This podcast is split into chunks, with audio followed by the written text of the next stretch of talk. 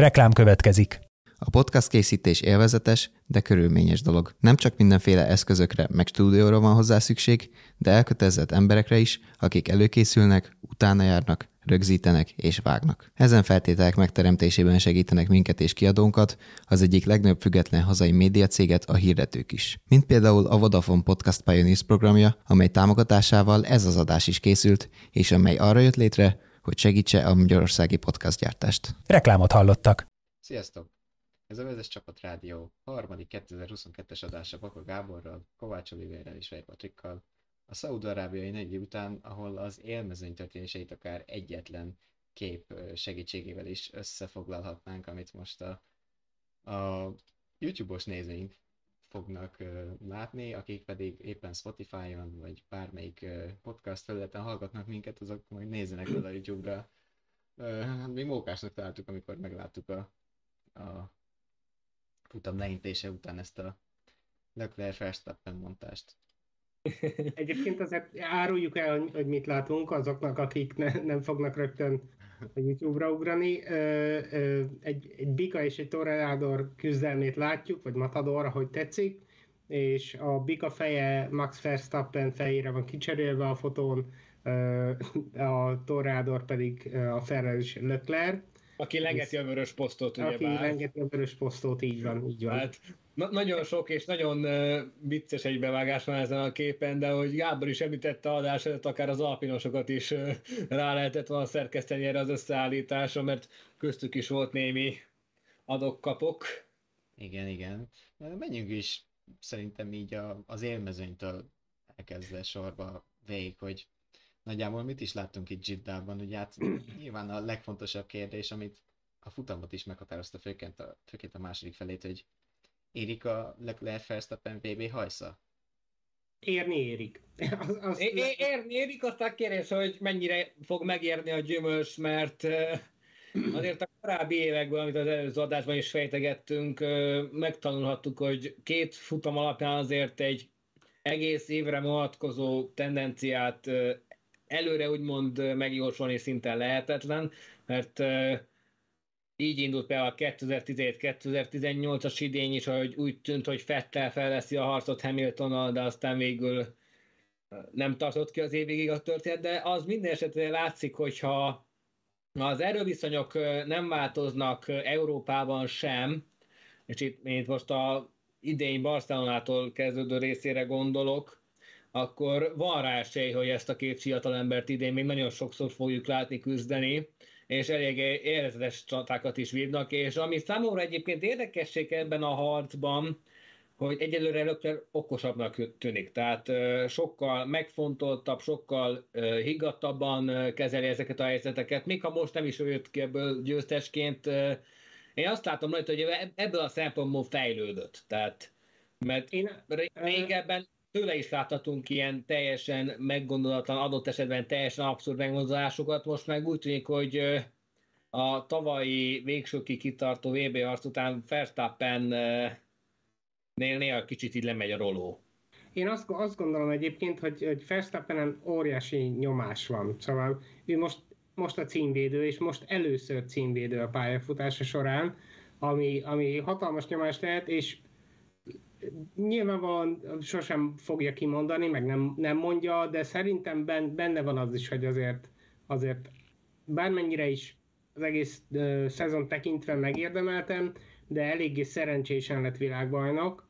Emellett, uh, amikor korábban küzdöttek Leclerrel néhányszor, akkor, akkor is ő volt a, a belemenősebb, erőszakosabb, és a, arra is emlékezhetünk, hogy, hogy Leclerc viszont uh, azóta elmondta egyszer-kétszer, hogy hogy miután uh, 2020-ban, jól mondom?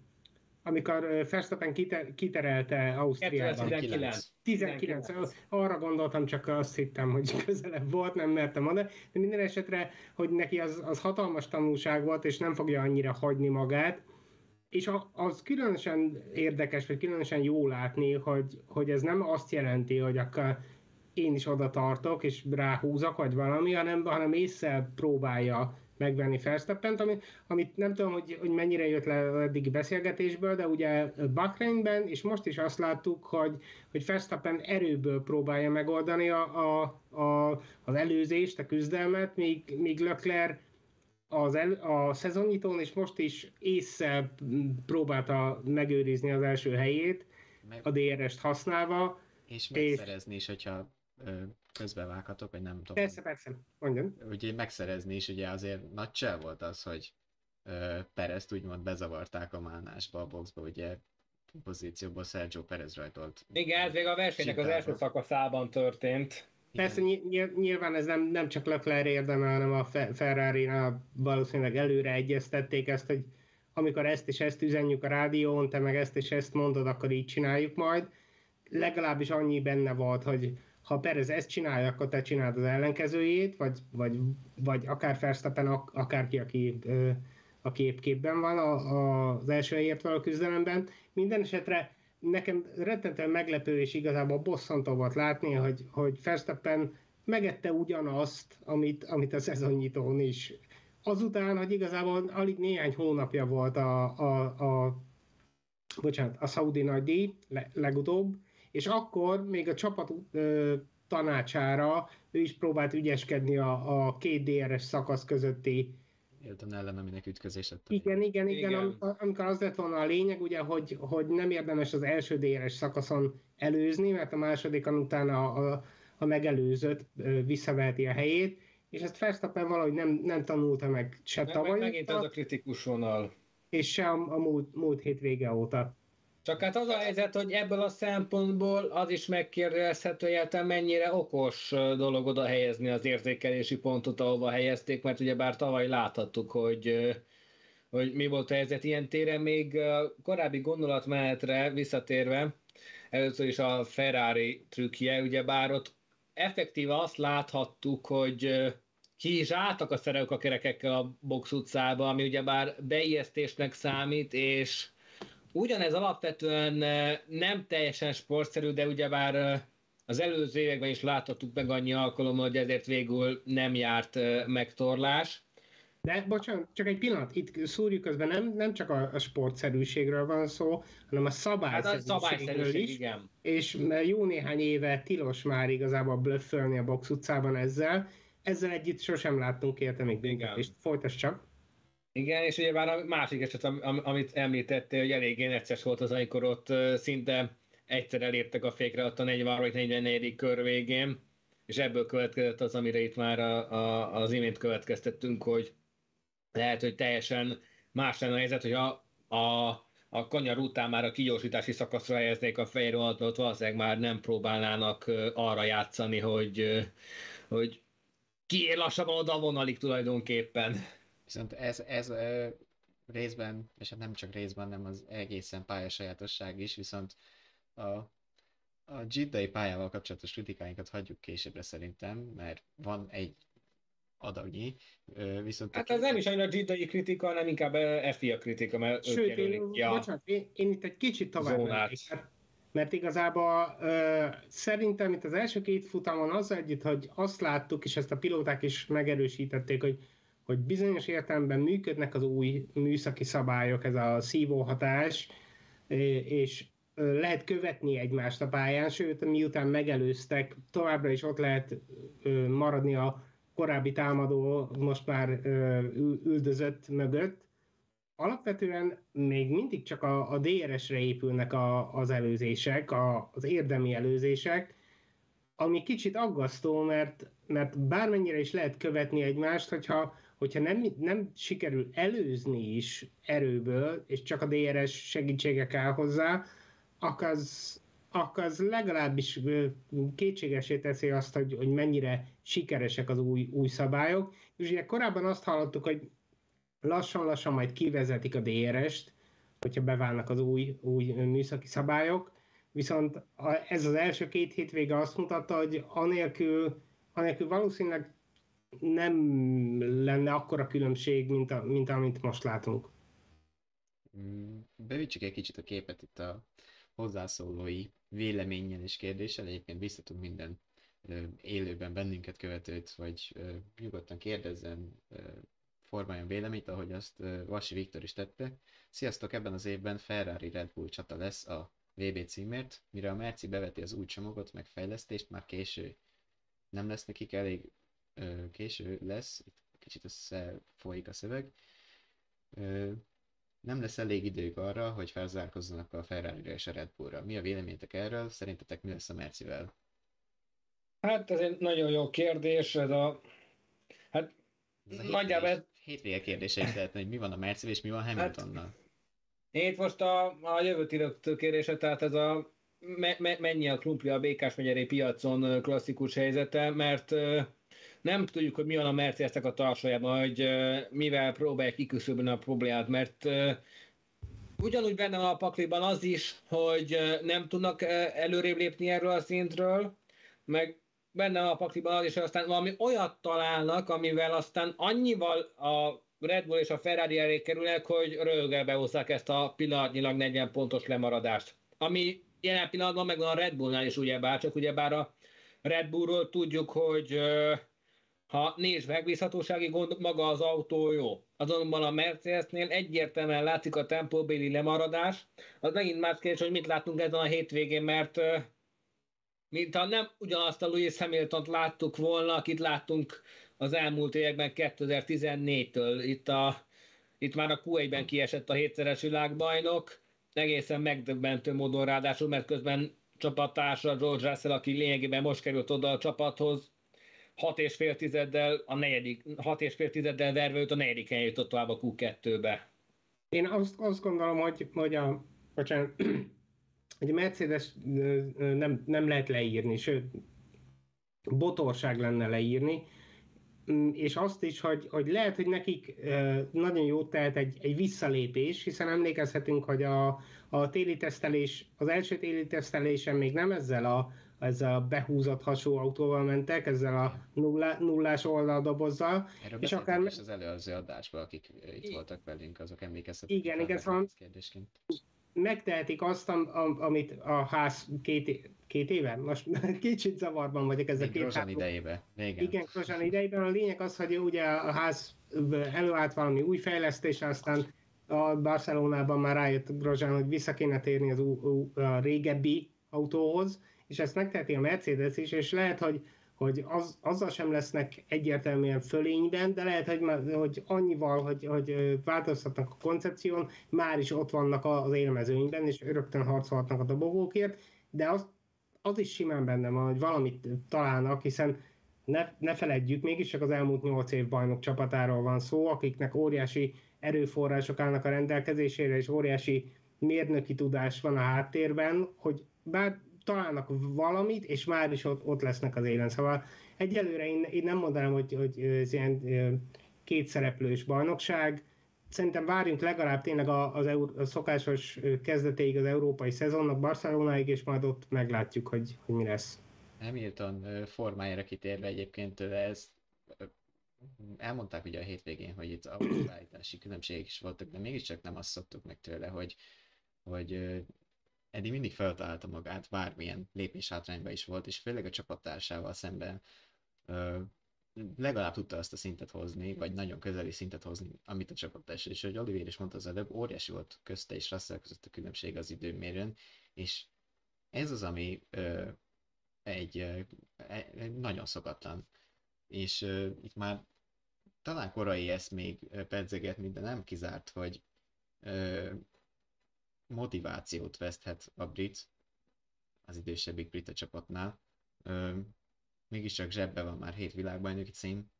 A, az ideje ketyeg, 37 éves, azt hiszem, nem 38. Most a születési dátumával nem vagyok 37, 37. igen, 37 éves, fiatal nem lesz, jönnek a, az ifjoncok, ö, és ne, én nem vagyok benne biztos, hogy 2024-ben mondjuk még a Forma 1 látjuk őt, hogyha ilyen marad a Mercedes formája, de nyilván nem szabad elvetni azt, amit Hát, Viktor hogyha ilyen- megmondott, hogy javulnak. Hát, hogyha ilyen marad a Mercedes formája, szerintem már jövőre se fogjuk itt látni, hogyha tényleg ezen múlik. Egyébként nem hinném, hogy amiatt veszített volna a motivációt, mert már lenne egy hét irányba címnek, mert tavaly nem harcolt volna a szezon végéig. Nem azt mondtam, Tehát, nem ö, azt mondtam, hogy emiatt veszített motivációt, hanem az autó jelenlegi formája miatt inkább. Ami viszont még a Mercedes helyzetét illetően érdekes, hogy Russell azt mondta 99%-ban a delfinezésnek tulajdonítható a, a, a, a teljesítményhiány.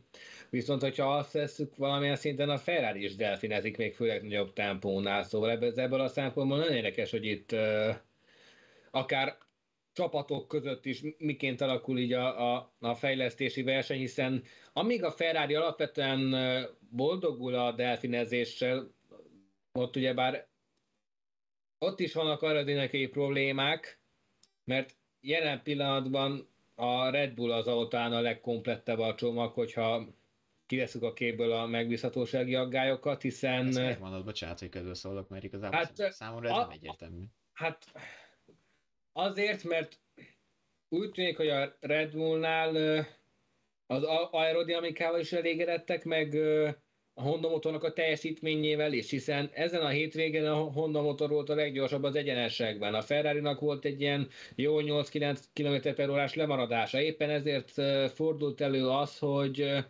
az egyenes szakaszokon sokkal közelebb tudott élni Verstappen, még a pálya kanyargós részén az 1-2-es szektorban el tudott, el tudott nyúlni Lökler. Ugyebár láthattuk itt a versenynek a közepénél is, kétharmadánál, hogy folyamatosan ingázott egy, egy másodperc, 1,7 másodperc körül a differencia. Igen, de az éremnek két oldala van, és a Ferrari a kanyargós részeken jobb volt. A leggyorsabb kört Leclerc futotta, az időmérőn pedig Perez és Leclerc között 25 ezred másodperc volt a különbség, szóval én ezzel nem értek egyet, hogy egyértelműen a Red Bull a jobb csomag, ugye ez pályafüggő, és szerintem pályáról Persze, persze, persze, de én itt most alapvetően azt mondom, hogy ott talán egy picit jobban megvan a összetesség, mert uh, itt azért a, a hosszabb enyesekkel egyértelműen tűzdelt Giddai pályán ennek a 89 km per órának látható jelentősége volt. Tehát amikor ne, nem volt túlságosan lemaradva Felsztappen, simán utolérte őt még a, az egyenesben is Leclerc. Bocsánat, vissza még a, Mercedes formájához. Említetted itt a delfinezést, de igazából szerintem érdemes lenne azért megjegyezni, hogy, hogy a pilóták azt mondták, hogy a futamra nagyjából megoldották a, a delfinezést, szóval pont most nem, nem ez hátráltatta őket, még úgy is, hogy Hamilton rosszabb beállításokat választott, és ugye Hamilton a futam után azt mondta, hogy arra a kérdés, hogy tulajdonképpen mi a probléma, azt mondta, hogy, hogy egyrészt leszorító erő, másrészt meg motorerő kellene, szóval, szóval itt, itt azért igen, gyakorlatilag amire épül a Forma 1, abba, abba kéne több Forma 1 sikerhez, és ö, ami pedig Hamilton, hogy mondjam, nem, a, nem csak a delfinezés a probléma, ezzel azt akarom mondani, ami pedig Hamilton motivációját illeti, egyetértek azzal, hogy, hogy lehet, hogy, hogy úgy gondolja, hogy, hogy, hogy elég lesz, bár, bármennyire is maradhatna még, nyilván ő bármikor bármilyen szerződést kérhetne és kaphatna a Forma 1-ben, hogyha, hogyha folyamatosan itt marad, és ö, bocsánat, csak az, azt akartam még ezzel mondani, hogy, hogy igazából, hogyha tovább küzdik, és nem jönnek az eredmények, akkor, akkor lehet, hogy, hogy ilyen spirálba kerül, és, és láthatunk egy 2011-et tőle, amik, amikor, amikor már annyira próbálkozik, főleg, hogy egy, egy csapattárs is megveri, és alapvetően gyönge az autója, hogy, hogy egyre több hibát követel. Remélem, hogy nem, mert nyilván jó lenne őt is az él, él, élmezőnyben látni, de hogyha arról van szó, hogy Hamiltonnak mi a kiállítás, ez az egyik lehetőség. A korábbi felmerült témához kapcsolódik igazából Seres János kérdése. Sziasztok, mit gondoltok? Lesz idén DRS nélküli futam? Ha igen, hol? Én gyorsan adnék erre egy nyilvánvaló választ. Monakóban valószínűleg az lehet. Nem, ott nem maximum a cél görbébe szokott lenni, de... Oh, igen, igen, még, a, még az első évben volt az 2011-ben, hogy az alagútnál is volt egy DRS szakaszok, ott olyan veszélyesek bizonyos, hogy aztán igen. azt később elvetették ott. Sergio Perezek volt pont egy nagyobb bukása Én a bízom, Sauberral. Igen, igen. Én bízom benne, hogy lesz egyébként, de, de ahogy itt ti is felhívtátok rá a figyelmet, látva az, hogy még mennyire a DRS-re vannak kihegyezve az előzések, nem biztos, hogy megmerik ezt húzni, hogy, hogy egy futamon kivegyék, és akkor mondjuk végigvonatozzon a mezőny. Hát igen, egy dolog bízni valamiben, és más dolog hinni valamiben. Tehát uh, én is bízom benne, hogy láthatunk olyat, de nem hiszem, hogy lesz. Tehát Mm, Ha gondoljátok, akkor tovább térhetünk a mezőny hátsó régióira. Nem tudom, hogy marad, marad még mellettek valami? Szerintem említsük meg akkor Perezt, ugye, vagy, vagy, Igen. vagy, Sainz- vagy, vagy Sainzot, igazából Sainzot Sainzot és Perezt, mert össze, össze is kapcsolódik kettejük futama. Egyrészt ugye nyilv, nyilvánvaló szerintem mindenki számára, hogy egy milyen rosszul jött ki a lépés a mexikóinak azután, hogy, hogy élete első Forma 1-es pólját megszerezte, 215 öt. 15 futam után. Itt ugye már Igen. sok statisztikai végigkülönbség van, hiszen volt Igen, olyan, igen, hogy ezt le nem indult futamon, aztán nevezték hétvégére, de mégse állt rajthoz. Minden esetre óriási rekordjavítással, mert elő, előtte kicsit több mint fele annyi volt Mark Webber várakozási ideje.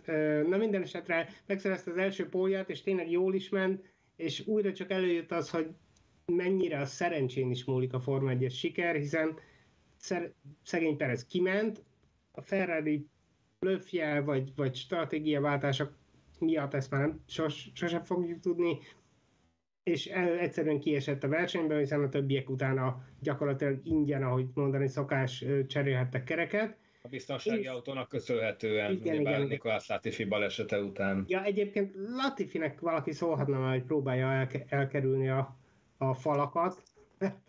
Mostanában valahogy nagyon, nagyon vonzák a, a betonfalak a kanadait, de minden esetre, amikor pedig... nem direkt csinálta, nem, mielőtt még bárki is azt gondolná, hogy Persze, persze, ja, nem, nem, nem, is, nem is így gondoltam, de, de egyébként hosszabb távon, hogyha, hogyha mindenütt ez történik vele, akkor az, az nem, nem jó. nem jó ómen a Forma 1-ben, bármennyi pénzt is hoz a csapathoz.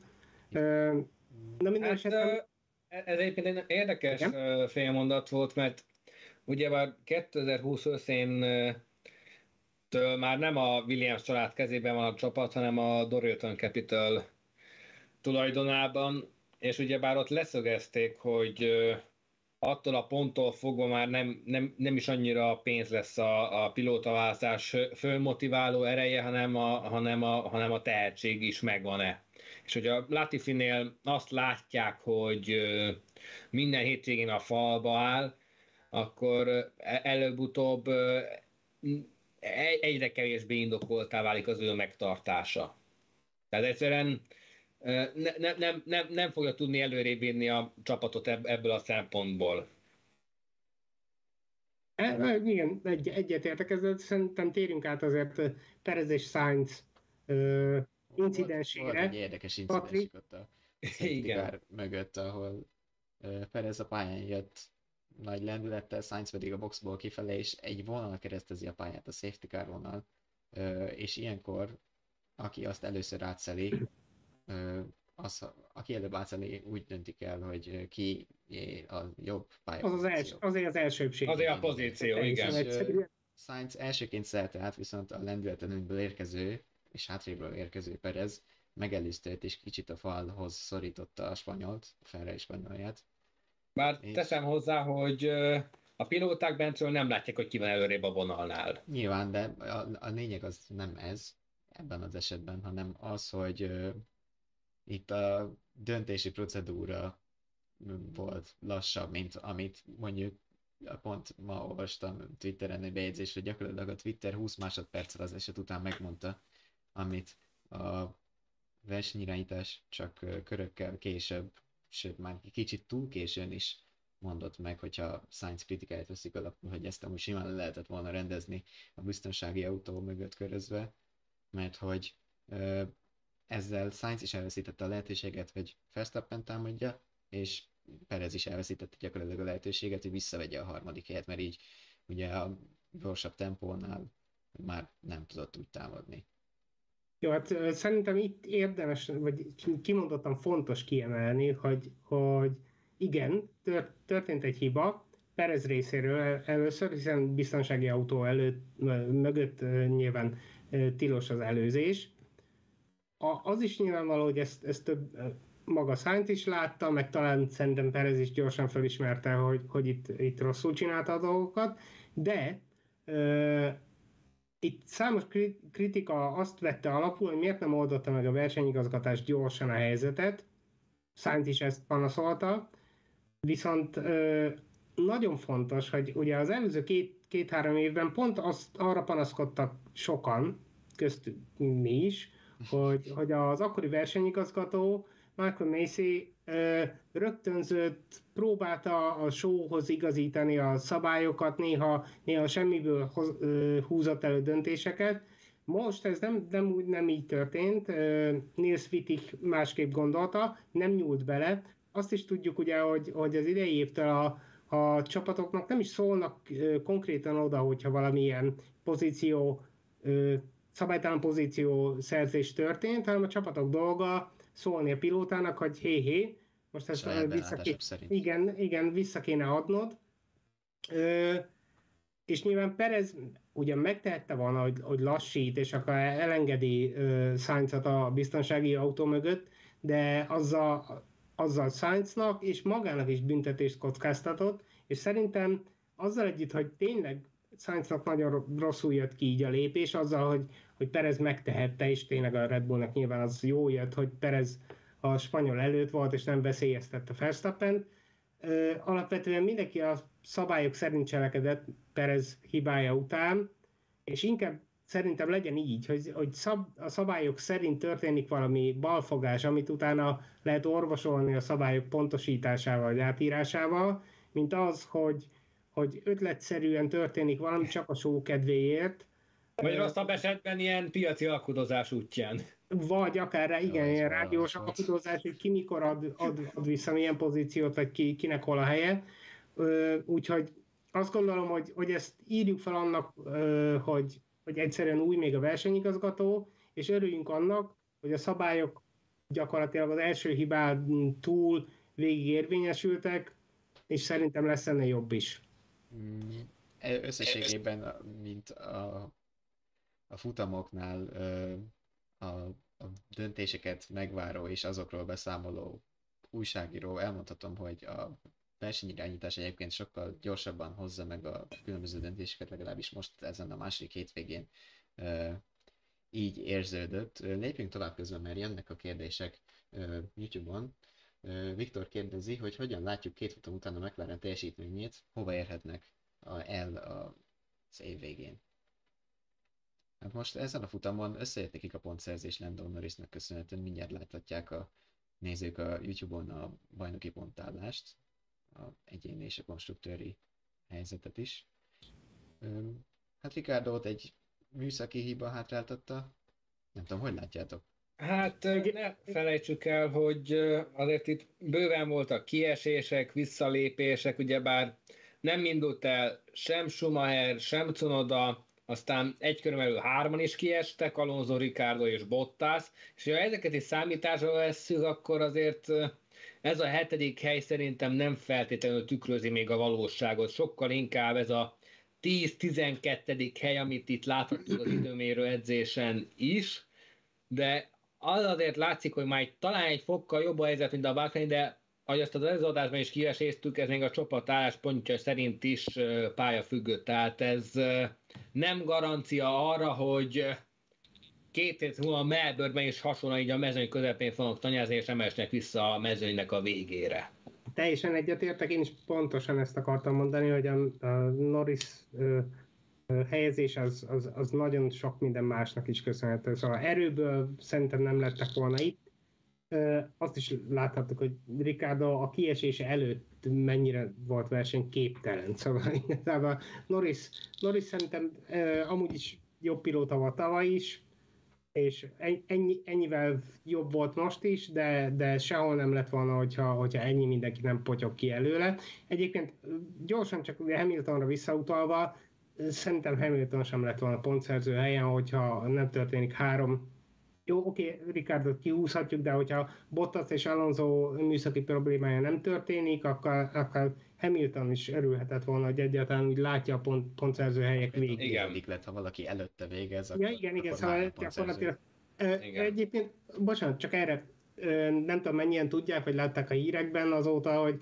hogy Hamilton a célbaérés után megkérdezte, mondta a verseny, versenymérnöke neki tizedik lettél, ő erre mondta, hogy ezért még jár pont. Ez nekem nagy, igazából nagyon nem tetszett, szóval ennyire azért, ennyire azért biztosan nem, nem lehet, hogy ennyire ne legyen képben egy hétszeres világbajnok. Hát az a helyzet, és sajnos láttuk már többször, hogy azért voltak furcsa Igen. Én, én, azért Igen, ezt elgondoltam rá, hogy nem, nem irónia volt-e. Tehát, hogy csak egy tizedik hely. Vagy amikor... De nekem nagyon visszatetsző volt, ennyi a lényeg, mert... Vagy amikor az ellenfél csapat főnökét nem tudta, hogy ki. hát igen. Franz Tost az Alfa Tauri igen. vezetője. I- I- ilyen De... szempontból ez a, ez, a, ez a fogalmatlanság, ez a ez az abszolút nem törődöm hozzáállás, ami ugyebár az általa közvetített értékekkel teljesen ellentétes, mert ugyebár ő hirdeti a, a, a sokszínűséget a Forma 1-ben is összemosva a sportot a politikával, nem, nem vesz tudomást arról, akikkel kvázi úgymond bejár egy munkahelyre, tehát azokkal sincsen képben. Tehát ilyen szempontból, hogy akar társadalmi kérdésekben bármilyen előrelépés produkálni, hogyha azzal sincs tisztában, mi van körülötte. Tehát, hogy, tehát azért nem változik olyan gyakran a pontrendszer, hogy ne lehessen tudni, hogy a tizedik hely egy pontot ér. Ennyit ér 2010 óta. Egyébként mondom, én szerintem elmondtuk már Hamilton tizedik helyes dolgára, amit lehetett, viszont a, a fotó, az legeslegei mutatott fotó kapcsán említettük már a, az Alpint, és Okont és Alonso szerintem róluk is érdemes beszélni, hiszen Abszolút egy, egészen a pontszerző helyek sűrűjében voltak. Nem, nem is tudom, hol kezdjük. Jó, jót csatáztak? Volt, volt én élveztem, én nagyon élveztem. közül, aki, aki, aki nem volt sportszerű, vagy, vagy túl, túlzásba vitte? Vagy mit, mit gondoltak? Azért Okonnak volt egy-két necces védekezése, de egyébként ezt a, ezt a a rózsaszín párdudok cica harcát két szemszögből lehet megközelíteni. Egyrészt nagyon szép és nagyon látványos volt, másrészt, hogyha nagyon a csapat érdekeket akarjuk szem előtt tartani, akkor viszont nem volt annyira okos. Mert hogy lényegében ezzel a látványos karmolgatásokkal 5-6 kör alatt összehoztak 10 és fél másodperces hátrányt russell szemben. Tehát Lényegében, csak, bocsánat, a, lényegében a, George... Esetleg nem légszik, csak tegyük hozzá, hogy a hatodik, hetedik helyen Igen. küzdöttek nagyon sokáig a, a két, két rózsaszín autóval. Tehát lényegében George Russell majd a Kodazűrön nyugodtan átkopogtathat okonhoz egy üvegcsőrrel, hogy köszi haver az ötödik helyet. Szerintem nem biztos, hogy meccsbe lett volna hát, a nem tudhatjuk. a Mercivel, mert ugye még Russell azelőtt elment okon mellett, mielőtt ők belebonyolultak a csatába. Egyébként a konkrét csatáról az a, azt gondolom, hogy ö, ö, Alonso volt összességében az okosabb, ő próbált odafigyelni, mint rangidősként, rangidősként és mint ö, talán leheletnyivel gyorsabbként arra, hogy oké, okay, okon a szélárnyékban már tud izmozni mögöttem, de azért nem menjen már össze két autó, és végül aztán a csapat is rászóltak arra, hogy most már nyugi. Hát aztán végül pont fordult a kocka, mert hogy Alonso alatt is ö, csütörtököt mondott a technika. De a csatát jó volt abszolút látni, én nagyon élveztem, jókat kacagtam miközben néztem a tévén, de, de jó volt látni, abszolút. És főleg azt, azt néztem volna még meg tovább, hogy ugye végül utolérte őket Bottas és Magnussen is az Alfa Romeo-val, illetve a Hassel, és Bottas meg is előzte Okont viszont ebből aztán nem alakult ki egy ilyen komolyabb négyes csata, azt még esetleg megnéztem volna.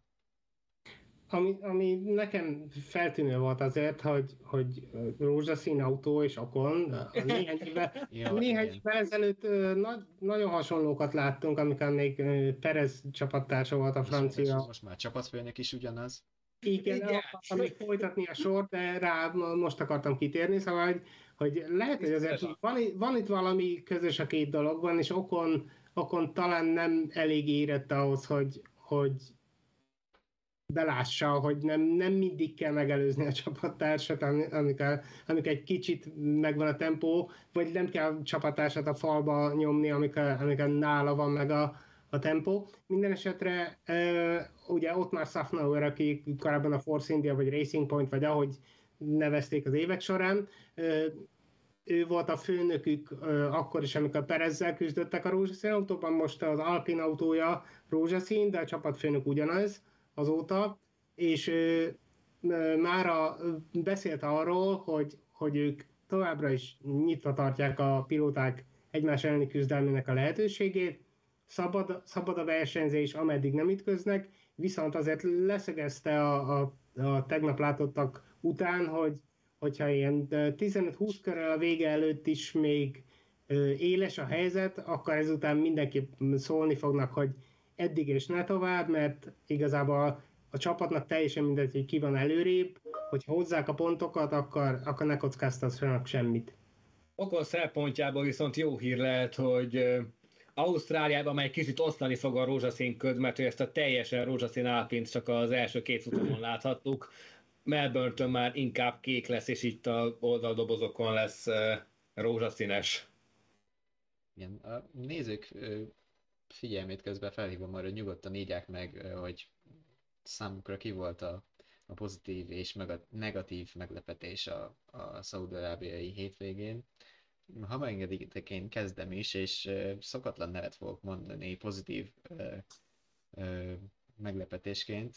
Nálam Pierre Gasly volt, és azért, mert ö, ismerve a, azt, hogy hogy fejezte be ezt a futamot, én emelem a kalapom előtte. Nyolcadikként végzett az Alfa Tauri franciája, ezzel ment fel pontokat a, a kisebbik energiaitos csapatnak, viszont az utolsó 15 körbe ö, állítása szerint ö, folyamatosan fájó ö, hasfallal vagy bérrendszerrel teljesítette, és ő olvasva a beszámolóját gyakorlatilag azt mondta, hogy a jobb oldala fájt kanyarokba meg fékezéskor, benne felmerült az, hogy simán lehet, hogy egy vakbélgyulladás alakult ki nála futam közben, mert hogy még a média médiánál tett túrája során is még panaszkodott a fájdalomra, aztán erről azóta nem jelentek meg hírek, legalábbis én nem láttam, de, de mindezzel együtt nálam abszolút ő a, a pozitív. Egyébként nem annyira szokatlan név Gásri, hiszen a tavalyi év, meg az az előtti évben is nagyon sokszor teljesített kiemelkedően, adott esetben akár az autó erején felül, de minden esetre megsüvegelendő az, hogy ő ezt így, ezt így abszolválta, viszont hogyha ha a Ted Gyanund igazódik, akkor azért még a következő napok, hetek még érdekesek lehetnek. Na persze, bármi okozhatta ez lehet, hogy például a, a megterhelés, ugye most mondjuk mondok még egy nevet, aki szerintem szintén dicséretet érdemel, Kevin Magnussen, aki azért a nyaka nincs egy olyan, nincs olyan edzésben, mint mondjuk a, a kollégái, akik nem tíz nappal a szezon nyitó előtt kapják meg a Forma 1-es behívójukat. Bocsánat, csak így gyorsan rögtön mentsük is ki Nico Hülkenberget, aki aztán végképp fizikailag készületlenül érkezett, és ő, még a, nem, nem is 11 nappal a szezon nyitó előtt, vagy a, a verseny előtt, hanem hanem tényleg szó szerint a szezonnyitó előtt ült be az autóba, és ez a, a nem is csak a mai, mert az elmúlt években is borzasztóan sokat számít a, a, a fitness, a, a, a fölkészültség fizikailag, úgyhogy a, amit a német nyújtott, annál többet nehéz elvárni egyébként. Ugorhatunk is, csak hogy tényleg mondjuk nagyon nagy más. Ja, mondjuk most... Nem, de ennyi, ennyi a lényeg, hogy, hogy Magnussennél és Hülkenbergnél is a, az, az edzettség borzasztó sokat számíthat a, a teljesítményben, és emiatt is megsüvegelendő, hogy mire volt képes Magnussen. A helyzetükből kihozták a maximumot abszolút, tehát hogy ráadásul Magnussen megint szerzett pontot, kettőt is. Nem tudom, hogy láttátok-e Günther Steiner nyilatkozatát, hogy tavaly mit meg nem adott volna azért a két pontért. Nem tudom most mire Hát, hogy, hát volt egy nyilatkozat, nyilatkozat a Günther Steinernek a leintés után. Nem, nem nagyon kapták föl, tényleg csak ilyen kisebb körökben hangzott el. Lényegében, hogy finoman fejezem ki magamat és adásképesen, az egész pedokkal intimebb viszonyt fejezett volna ki ezért a két Hoppa. pontért.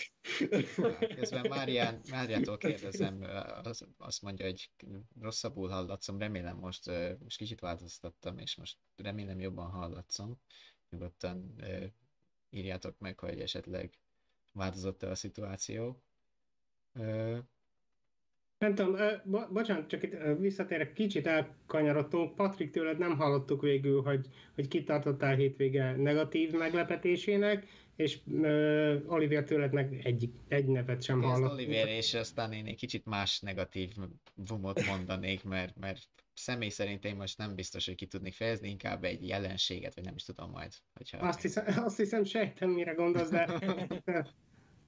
hát jó kérdés. Én, én, én azért nem mennék el amellett, hogy uh, Sergio Perez uh, kezd így összeállni a Red Bull-al, legalábbis ez a hétvége ezt tudatta, hogy én őt emelném ki ebbe a szempontból, mert uh, Perezről tudni kell, hogy alapvetően nem egy egykörös versenyző, ennek ellenére mégis beúszta az időmérőt, miközben Verstappen, aki ebben sokkal jártasabb negyedik lett végül, és hogyha nincs a biztonsági autó, akkor azért a mexikóinak lett volna esélye a, a győzelemre, úgyhogy én Perez mondanám így a, a hétvége pozitív ö, meglepetésének persze egyetértve az imént elhangzottakkal is, hogy Gasly, Hülkenberg és Magnussen is ugyanúgy ö, megérdemli az elismerést, míg a hétvége csalódása, hát elég, elég nehéz, mert ö, alapvetően sok tragikusan rossz teljesítményt nem látunk Hamiltonét kivéve, szóval ebből a szempontból talán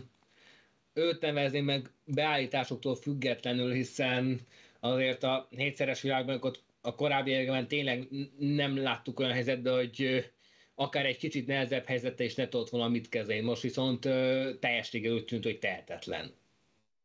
Jó, én még eddig nem mondtam neveket, de egyébként most már el, el is happoltátok őket, én sem tudok nagyon más mondani. Pozitív szereplő azok, akiket, akiket beszéltünk is, szóval Perezt, Magnussent is említhetjük, de igazából ha azt nézzük, hogy kik nyújtották a sót, akkor, akkor mondhatjuk a, a győztes Verstappen-t, Leclerc is, sőt akár a, a két Alpin pilótát is, Negatívként szintén Hamilton mondanám, de szerintem bármilyen pilótán túl sokkal nagyobb negatívum volt az egész helyszín és a, annak körülményei. Patrik, szerintem az előbb már előlegezte, úgyhogy átadom neked, hogy... Igen, hát ö, ö, itt a felmerült már pénteken, hogy hiba-e megtartani ezt a futamot így. Ö, főleg az, hogy már a Bahreini nagydíj után jelezték, és még az előadásban... is beszél, igen, igen beszél, is beszámoltuk arról, hogy vannak itt bajok uh, Jiddában, itt a, a jemeni felkelők csinálják a balhét, és meg is csinálták, mert a pályától 12 kilométerre uh, találat ért egy uh, olajdepót, olajfinomítót, és uh, Hát gyakorlatilag erről szólt a pénteki nap a Forma 1-ben. Ugye volt egy szabad edzés is, de konkrétan a, a box utcából látszott a tűz, a füst, a pilóták megbeszélést tartottak ö, éjszakában nyúlva, ott helyi idő szerint fél háromkor végeztek, hogyha jól emlékszem, de magyar idő szerint is nagyon későn.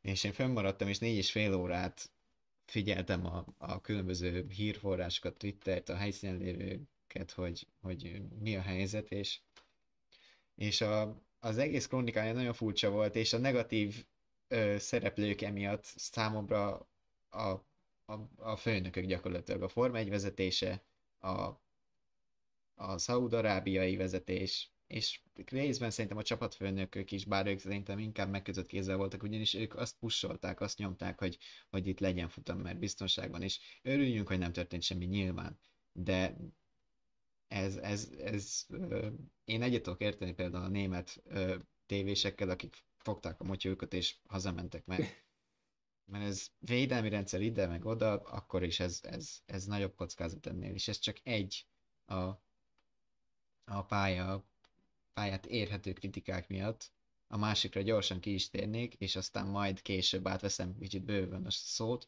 A másik, ugye módosítottak a pályán, mert tavaly láthattuk minden kategóriában, hogy törtek az autók, de gyakorlatilag már csütörtökön elmondták a versenyzők, hogy szinte semmit nem érnek ezek a módosítások, és hát meg is látszott az eredménye, még Schumacher balesetén.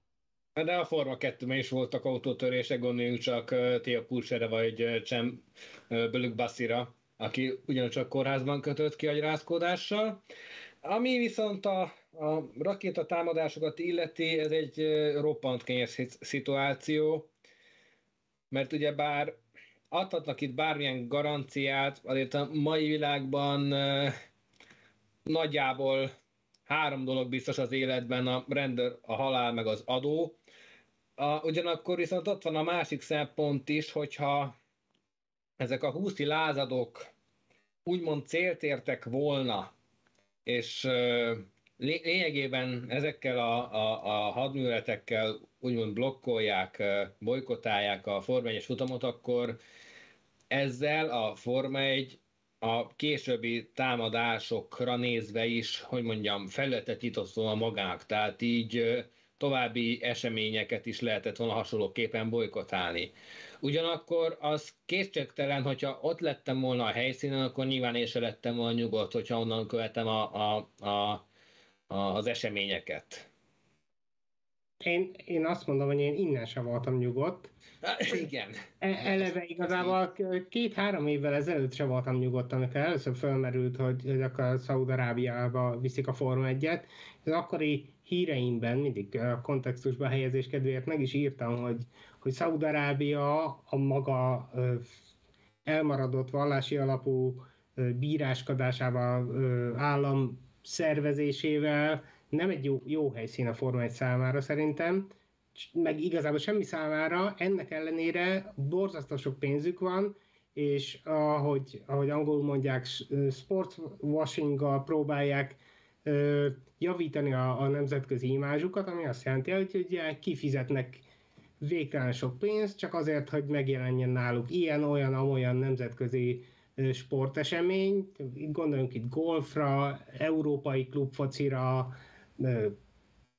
és akár az amerikai pankrációra például, jó néhány éve nagy fölháborodásra az amerikai WWE, a pankrációs szövetség szerződést kötött velük jó néhány évre borzasztó sok pénzért, azért, hogy aztán utána megtartsák a, a, a gáláikat ott, amik egyébként nagyon fura érzésűek, nem hiszem, hogy mindenki követi ezt, de, de amennyire én tudom, eléggé furcsák amúgy is, a nőknek kezes lábasban kell küzdeniük, már ha egyáltalán, és két évvel ezelőtt volt, volt valami pénzügyi elszámolási vitájuk egyébként, nem, nem valami súlyos dolog, de volt valami kis vitájuk a rendezvény kapcsán, és utána majdnem egy napig ültették a, a Pankrációs Szövetség birkózóit, meg a, a további dolgozóit a, a reptéren, ezt csak azért mondom, mert nem biztos, hogy mindenki értesült róla, de fölröppent, hogy a pilóták végül azért bólintottak rá a részvételre, mert nekik is finoman belengedték, hogy, hogy nem biztos, hogy olyan könnyen távozhatnak az országból, akár csak ő, szimplán csak ők, akár a csapatok. A lényeg az, hogy ezt senki nem erősítette meg, de teljesen reálisnak tűnik, és nyilván ezt ott nem is mondhatták el a hétvégén, de én nagyon kíváncsian várom, hogy akár a következő hetekben, vagy akár csak évek múlva, de hogy valaki elmondja arról az igazságot, hogy miért is versenyeztek ott. Ami a pályát illeti, csak egyet tudok érteni, tavaly is mondtuk, hogy nem való a Forma 1 a javítások se segítettek ezen, és én nagyon szeretném, hogy ez lett volna az utolsó Saudi nagydíj, amit láttunk egy jó ideig. Ö, nem csak te tartottál a, az esetleges támadásoktól, Gábor, hanem Noémi is. Nagyon para felvételek voltak, én biztos lefújtam volna a versenyt, végig izgultam, hogy nehogy robbanjon egy rakéta vagy bomba vasárnap pályán, és igen, ez benne volt, ahogy arról beszéltünk is. Oliver pedig te említetted, hogy ö, ugye, hogy a Form 1 mikor és hogy volt kitéve támadási felületeknek, és ö, kicsit ö, visszanéztem itt a történelembe, Form 1 történelemre gondolok nyilván, és, és meglepő módon viszonylag gyakori támadási felülete volt. Támadási felület volt a Forma 1 különböző célokból nem is kell olyan messzire visszamenni, most ami hát nem pont a Forma 1 volt a támadási felület, de hát nyilván érintve volt a, az orosz-ukrán háború miatt, hogy törölték az ország nagydíját, távoztak az orosz szponzorok, szponzor és pilóta.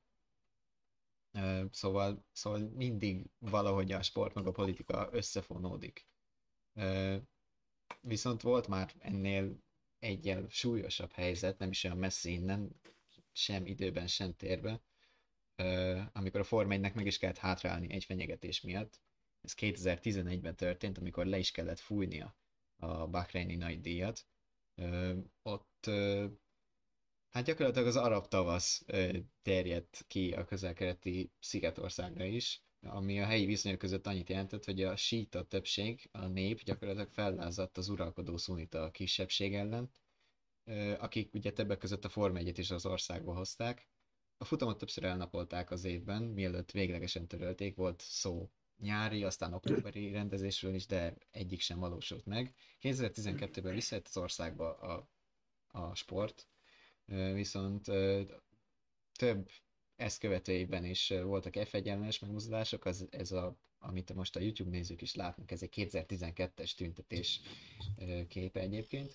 Ezek nem voltak olyan veszélyesek, mint a 2011-es, ugye komplet arab világot érintő felkelés, de ilyen rendőri posztok megjelenése az gyakorlatilag meghatározó látképévé vált a, a Bahreini nagydíjnak egy két-három évig.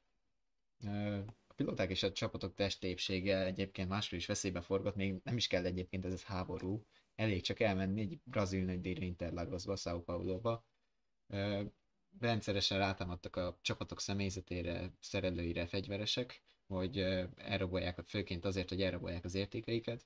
Több alkalommal fegyverek sültek el, lyukadtak ki személyzetet szállító kisbuszok. Szerencsére halálos áldozata nem volt ezeknek az incidenseknek. Hát Brazíliában ez a veszély itt a favellákban, napjainkban is fennáll, ugye gyakorlatilag az Interlagoszi pálya is egy ilyen favella tenger, favella tenger veszi körül, és mai napig a szerelők és a csapattagok civilben és nem csapatruházatban közlekednek a szállodájuk és a versenypálya között. És ha már itt tartunk, nem mehetünk el szerintem a legismertebb ilyen sztori mellett, ami nem kisebb nevet érint, mint a Maestro-t, Juan Manuel Fangio-t, még a hőskorból. Hát 1958 elejét írunk, amikor az argentin ötszörös világbajnok, már ötszörös világbajnok elment egy bajnokságon kívüli futamra, Kubába, kubai nagy díjra. Akkor még nem azok a viszonyok voltak, mint amik meghatározók voltak az elmúlt évtizedekben, akkor még a Fidel Castro féle bagázs még csak lázadó szerepben volt, szóval még nem voltak hatalmon a kommunisták, és a, a futam előtti napon elvitték a hoteléből az Argentint. Fangio egyébként pár óra múlva ki is szabdult, nem esett baja, viszont ez ö, ö, elég kínos helyzetbe hozta az akkori kubai elnököt, de pont ez volt ugye a Castroék célja is egyébként. Szóval vannak ilyen történetek a formai világában, hogyha már itt a a sportág, mint ö, ilyen kitettség középpontba állítása a téma. Visszaadom a szót nektek. Jó, hát én még annyi, annyit tennék hozzá, hogy igazából nem tudom, nem is tudom, hogy mennyire vicc, vagy lehet-e viccelődni ezzel, de, de a mostani hétvége rámutatott a, újra a Forma kétszínűségére, vagy köpények forgatására, hiszen hiszen a, az orosz-ukrán háború, vagy Ukrajna-orosz lerohanása kapcsán alig egy héttel korábban a, a versenyzők egy ilyen nemet, nemet a háborúra Molinóval pózoltak pólókban, most elmentek egy országba, ami, ami nem tegnap kezdte Majdnem a... polgárháború van. Igen, hát vagy gyakorlatilag egy másik országgal ugyanúgy hadat visel, Jemen, Jemennel egy ideje, ennek kapcsán mondtam, hogy gyakorlatilag, hogyha nagyon akarnak, akkor nagy szolidaritásukban akár Kievben is csinálhatnának egy utcai verseny gyorsan, szóval számomra rettentően kiábrándító, hogy egyáltalán nekiállnak üzlet, üzletelni ilyen rezsimekkel, és az meg végképp, hogy, hogy tényleg, hogy tartják is ehhez magukat, és, és aztán még a tetejében úgy is kommunikálják, mint hogyha nagyjából minden rendben lenne, de mondom én azt remélem, hogy, hogy hamarosan kiderül, hogy mi, ez volt az utolsó szaudi nagy egy darabig, bár több millió dollár a, a kérdés, mert ugye az Aramco, a, a szaudi mondhatjuk, hogy állami olajtársaság ennyit tett bele a Forma 1-be, sok-sok évre szóló főszponzori szerződés tekintetében, sőt ez egy csapat szponzorai is. Minden esetre, nem tudom, sokan utaltak már rá a hétvégén is nagyon finoman, nyilván, hogy kihussanak az országba, és ne legyen velük valami, arra, hogy, hogy érdemes lesz meggondolni a jövőt, és szerintem, szerintem fogják is. Minden remélem, hogy többet nem kell Saudi nagydíjról műsort tartanunk. Épp ezért is volt talán az adásunk címe az, hogy a futam, amit nem szívesen látunk, mert, mert tényleg ezzel a felvezetéssel és előzményekkel hát nem volt, nem volt olyan felhőtlen érzést nézni a Form 1 mint ami egyébként máskor szokott. Így, így van.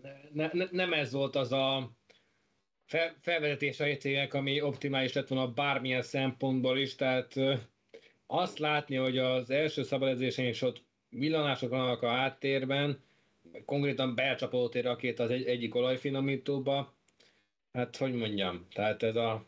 És 12 kilométer az nem sok, mondjuk ilyen Budapesten belüli viszont. Egy, egyébként csak úgy mondom, hogy igazából, hogyha egy, egy-két fokot tévednek a rakétával, akkor az a pályát is eltalálhatta volna, még ha nem is akarták volna, akkor is ez, és nem is, egyszerűen nem is értettem, hogy, hogy miféle biztosítékot adhatnak a helyi, helyi biztonsági szakértők, vagy hatóságok, vagy a szervezők arra, hogy nem fogja a pályát eltalálni egy ilyen, ilyen lövedék, hiszen egyszerűen lehetetlen.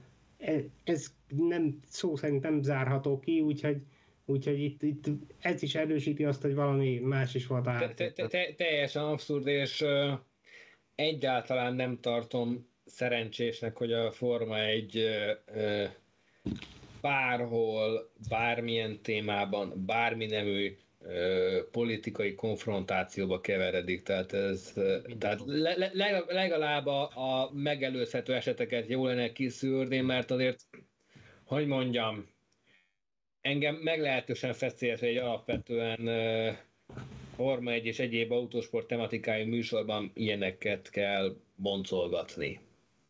Hát reméljük, hogy egy kicsit nyugodtabb vizekre elvezünk majd két hét múlva Ausztráliába. Ott a más ország. Egy az, meg másrészt ott uh, hagyományosan jó hangulat szokott uralkodni. Most már régen volt, hát mondjuk legutóbb, amikor ott volt a Forma 1, nem volt jó a hangulat, mert a rajongók a pálya kapuin kívül maradtak, és, és a, már becucoltak a csapatok, de végül nem volt semmi a futamból, ugye pont akkor tört ki a, a koronavírus járvány világszerte. Egyébként az első szabad edzés előtt döntöttek a hétvégét. Igen, és én, és én azt reméltem, hogy, hogy itt is van legalább valami ilyesmit látunk szombatra, nyilván ismerve a körülményeket, meg most megkockáztatom, aztán legfeljebb haragszik rám valaki, de, de hogy Ausztrália egy civilizált ország, Szaudarábia meg úgy, úgy néz ki, mintha az lenne, félig meddig, szóval nem hittem benne, hogy meg is történik, de ezt reméltem. De igen, egyébként rettentően érdekes, meg izgalmas lesz újra Ausztráliában Forma 1 futamot látni két, két év kimaradás után. Egy új egy, egy módosított nyomvonalon. Igen. Igen, az, az, az meg főleg, bár nyilván a mostani 800 kilós, majdnem 6 méteres autók már tényleg nagyon nehezen, nehezen is férnének el azon a pályán, visszautalva Szaudarábiára, Jiddára, ezen se férnek el, már csak ezért se kéne ide visszatérni. Minden esetre nagyon várom, mert a Melbourne versenyek általában azért jók szoktak lenni, mindig történik valami, és az különösen érdekes lesz, hogy az új autók és a csapatok erőviszonyai hogy alakulnak egy, egy megint más jellegű versenyhelyszínen.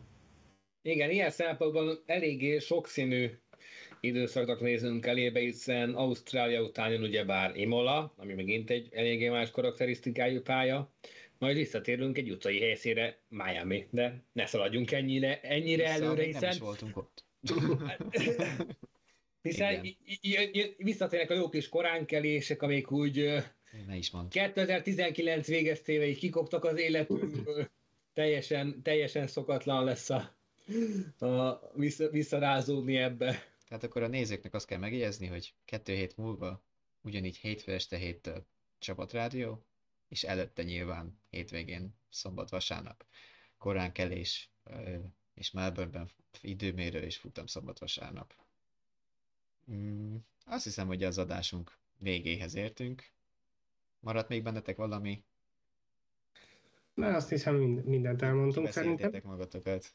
Jó van, hát Igen, igen, ami meg majd e- ezek után fog történni, azt majd a veles.hu Performa egy oldalon úgyis megtalálják a né- nézők, olvasók, hallgatók. azt írásba kiadjuk. Iratkozzatok fel addig a YouTube csatornánkra, és nyomjátok meg a csengőt, akkor legközelebb könnyebben megtaláljátok a csapatrádiót, de a Facebookról is elérhettek bennünket, az oldalunk neve F1 and More. Írásainkról Oliver már beszámolt, a vezes.hu per Form 1 oldalon találhatók, és más írások, cikkek, anyagok is olvashatók a vezes.hu-n. Nyugodtan bengészétek őket, Például más ide tartalmak is. Korábbi adásainkat pedig a YouTube mellett a Spotify-on, az iTunes-on és a Google Podcaston is visszahallgathatjátok, szóval a legnépszerűbb ilyen podcast szolgáltatások mind élnek és működnek. Úgyhogy két hét múlva Ausztrália után mi nem korán kelünk akkor, hanem ugyanígy este, 7 órakor. A futam reggel 7, a csapatrádió este 7. Az egyik vasárnap, a másik hétfőn, Így de van, mindenki, Tök, tökéletes zárszó volt. igen, mindenkit nagyon várunk, most pedig köszönjük a figyelmet. Köszönjük, hogy itt jövünk. Sziasztok! Sziasztok!